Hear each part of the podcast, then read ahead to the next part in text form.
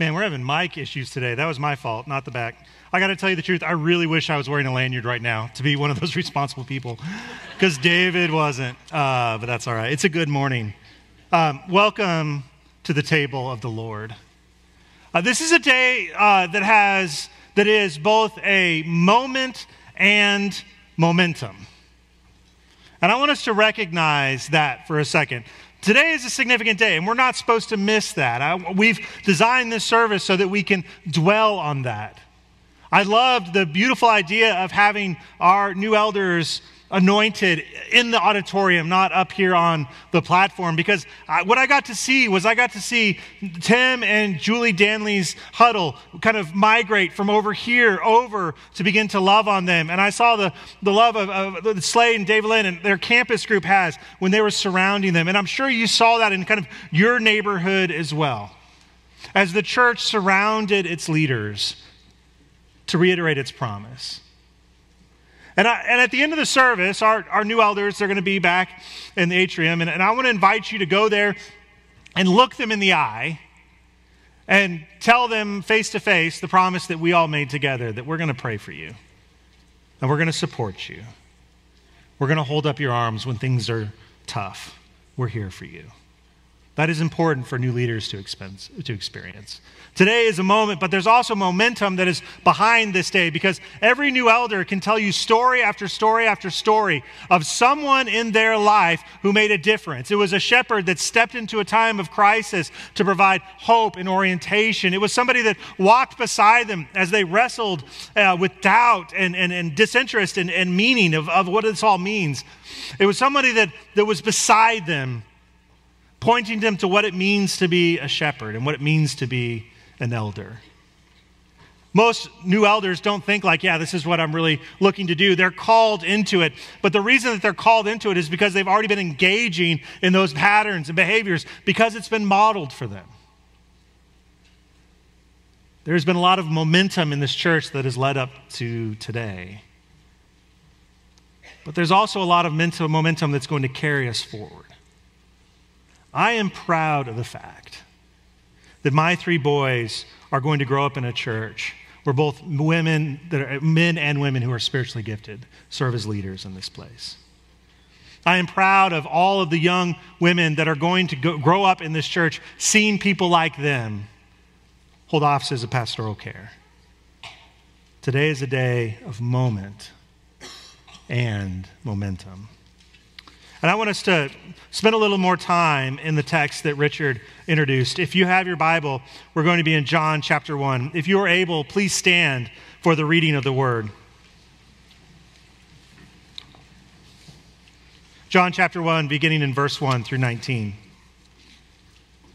Afterward, Jesus appeared to his disciples again by the Sea of Galilee. It happened this way.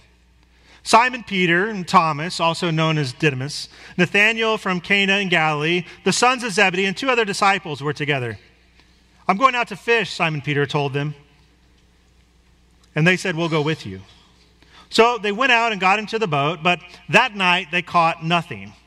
Early in the morning, Jesus stood on the shore, but the disciples did not realize it was Jesus. He called out to them, Friends, haven't you any fish? No, they answered. He said, Throw your net on the right side of the boat, and you will find some. When they did, they were unable to haul the net in because of the large number of fish. The disciple whom Jesus loved said to Peter, It's the Lord. As soon as Simon Peter heard him say, It's the Lord, he wrapped his outer garment around him, for he had taken it off, and jumped into the water. The other disciples followed in the boat, towing the net full of fish, for they were not far from shore, about a hundred yards. When they landed, they saw the fire burning, a fire burning coals, and there was fish with fish on it and some bread. Jesus said to them, Bring some of the fish you have just caught. So Peter climbed back into the boat and dragged the net ashore. It was full of large fish, 153, but even with so many, the net was not torn. Jesus said to them, Come and have breakfast. None of the disciples dared ask him, Who are you? For they knew it was the Lord. Jesus came took the bread and gave it to them, and did the same with the fish. This is now the third time Jesus appeared to his disciples after he was raised from the dead. When they had finished eating, Jesus said to Simon Peter, Simon, son of John, do you love me more than these? Yes, Lord, he said. You know that I love you. And Jesus said, Feed my lambs. Again, Jesus said, Simon, son of John, do you love me? Lord, you know that I love you. Jesus said, Then take care of my sheep. The third time he said to him, son, Simon, son of John, do you love me? Peter was hurt because he'd asked him the third time, Do you love me? He said, Lord, you know all things. You know that I love you. Jesus said, Feed my sheep. Very truly, I tell you, when you were younger, you dressed yourself and went where you wanted. But when you are old, you will stretch out your hands. Someone else will dress you and lead you where you do not want to go. Jesus said this to indicate the kind of death which Peter would glorify God. Then he said to him, Follow me. The word of the Lord. Please be seated. This is an interesting story in, in the, the Gospel of John because this is the miracle that doesn't fit. In the Gospel of John, you have, you have seven signs. And in, in, in, John, they really don't have miracles. It's signs. They point the way to who Jesus is, his divinity. It's the evidence of who the Jesus is, Messiah. And then there's those seven I ams. And there's this beautiful symmetry there. And then at the end of the book, there's this one, this miracle that doesn't fit. In fact, all of John chapter 21 is kind of this epilogue at the end of the book. If you read the, the section of scripture that's right before this one, John gives us this musing that if you couldn't even fit all of the books if they contain the stories of Jesus in the world if we wrote them all down. And you realize at that point that, that John's not talking about just about the stories of the disciples, but he's talking about your stories and mine. And then it's almost as if John says in an epilogue, okay, well, maybe, maybe just one more. And this is a gentle story. Peter and his brothers are back in Galilee. It's the home of Jesus and the disciples. And all of the surprising, wonderful, and stimulating, the tragic events of Jerusalem are over. They're away from the city. And we are back in the ordinary ordinariness of simple and daily life. And that, that feels kind of like it feels when you, you go to lunch after church on the day of your baptism. And you have to wait at the line at Chili's, right?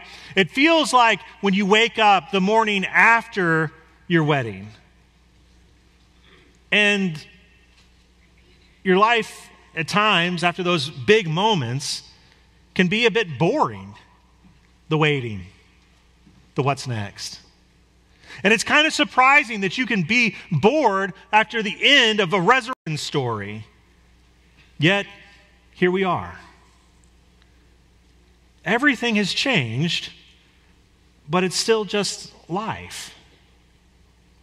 And so, this, this miracle, this sign, it's not spectacular. It it, it, it, falls flat if you think about it. There's no crowds to witness the event. There's no testimony to who Jesus is. This is not the wedding of Cana with its gallons of provision or the feeding of the 5,000 with its amazed crowds. It's just Jesus making sure his disciples and friends have a warm meal after a long night. It's a simple moment, Jesus caring for his people. But if we listen closely and we lean into the story, it sounds a lot like Cana. It sounds a lot like the feeding of the 5,000. It's peculiar and interesting that John's gospel doesn't contain the baptism of Jesus. There's no spirit that comes down like from a dove, like in Matthew, Mark, and Luke. It's just not in John. There's also not a consecration of the Lord's Supper. There's no moment where he says, "Take this bread and break it." There's those don't those aren't told in the story of John. Now, there's other things that lean toward it, allude for it. And there's also this way that John has this call back and forth. In John chapter 3, in his conversation with Nicodemus, uh, Jesus mentions blood and water. And we don't see that phrase again until the crucifixion. And so, if you want to know what it means to be born again, it's not looking at the story of John 3, it's looking at the story of Jesus on the cross. And so, in this story, when Jesus chooses to feed his disciples fish and bread, we've heard that menu before. That menu was in John 6 When he feeds the 5,000, that's how he does it with a little bit of fish and a little bit of bread and a whole lot of faithfulness from a child. And if you keep reading in John 6, the next story is when Jesus walks on water. And then he talks about bread and he says, I am the bread of life. Now pay attention because I think this is what Jesus is trying to say to Peter. All those the Father gives me will come to me, and whoever comes to me I will never drive away. For I have come down from heaven not to do my will, but the will of the one who sent me. And this is the will of him who sent me, that I shall lose none of those he has given me, but raise them up on the last day. For my Father's will is that everyone who looks to the Son and believes in him shall have eternal life, since I will raise them up at the last day.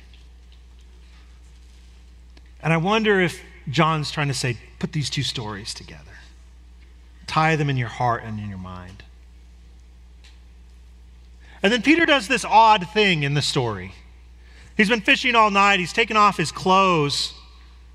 But the text tells us that he puts on his clothes and then jumps in, which isn't what I would do if I was about to jump in the water. I'd be way more likely to take off my clothes to keep them dry. And they're only 100 yards off a shore. I think what I'd probably do is take them off and hold them above my head and jump in the water and swim until I can walk back to shore. Now, I might be wrong about this, but I wonder did Peter expect to walk?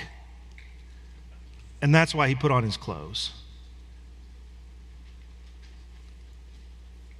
And then Peter is asked the same question three times to the point that it's embarrassing and little hurtful. It's not the origin story that you'd hope for when it was your call to leadership. It's not like Elijah or Isaiah. It's not the call origin story of Samuel. It's you kind of messed it up, Peter. Do you know that? Because you really messed it up. Do you realize that? Peter, you betrayed the Son of God. You get that? That's not how you want to tell the, the story of, of your ordination day when you became an elder. And I think in our world, there's a lot of strategies and a lot of gurus and a lot of books about leadership, like how to lead like a CEO or how to go from good to great or how to be likable and how to influence others, how to always end on top. But the secret for us, the secret for the church, is that we are ordained the way Peter is. And I love how Richard said this. We live into our story of redemption. That Jesus saved you, He redeemed you, He brings you back from wherever you were, and it's as personable and as universal as you could possibly imagine. That it happens to each of us individually, one on one, when Jesus looks us in the eye and says, Do you love me? But it's also a common and shared experience that we all have shared, that Jesus has asked us all the same question. And it reminds us that our strength and our leadership doesn't come from a, a place of resourceful strength, but utter transparency and honesty about who we are and what we need. And it's out of that redemption as origin story that we learn to live out what it means to be leaders in the kingdom. Jesus says, Feed my lambs, take care of my sheep, feed my sheep. And it's really just three ways to say the same thing. Jesus, what Jesus is saying is that he needs leaders like Peter who jump out of boats and keep their eyes on Jesus, who grab the net and pull it in rather than wait for someone else to do the simple work. We need servant leaders. That Jesus needs leaders like Peter who are humble and who have been humbled by their mistakes and their betrayals who know what it means to need grace more than air, to know that the only place that they feel themselves is by Jesus' side. But to be a servant in the kingdom, we must know that Jesus meets us where we are. That leadership is sometimes crisis and calamity, but most of the time it's just boring daily work of showing up and feeding sheep it's not an industry known for its exponential growth rates or exploitable efficiency margins. It's not where you go if you want to be known or seen or thought highly of feeding sheep.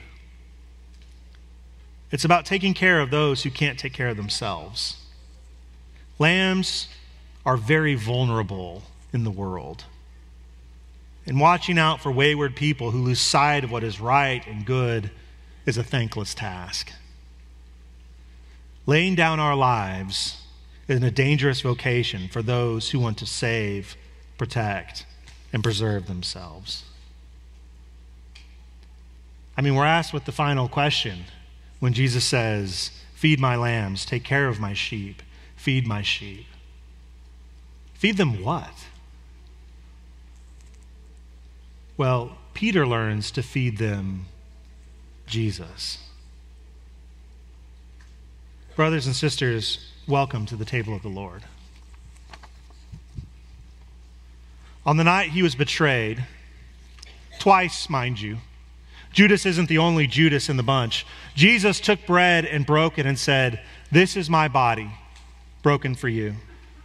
And on the morning Peter was restored, Jesus again broke mysterious bread and simply said, Feed my sheep, give them me. As we take communion today, there's going to be two cups that are stacked together. Take them both and hold them, and we will uh, take the elements together. Would you pray with me? Heavenly Father, for this time and this place, we are grateful. For this day that is both moment and evidence of momentum of decades of work, we give you thanks. We ask that you pour this, your spirit out on your church and fill us with your love. Give us Jesus. Give us Jesus. Let us draw close to him, for nothing else matters. It is in the name of your Son that we pray, and the church says, Amen.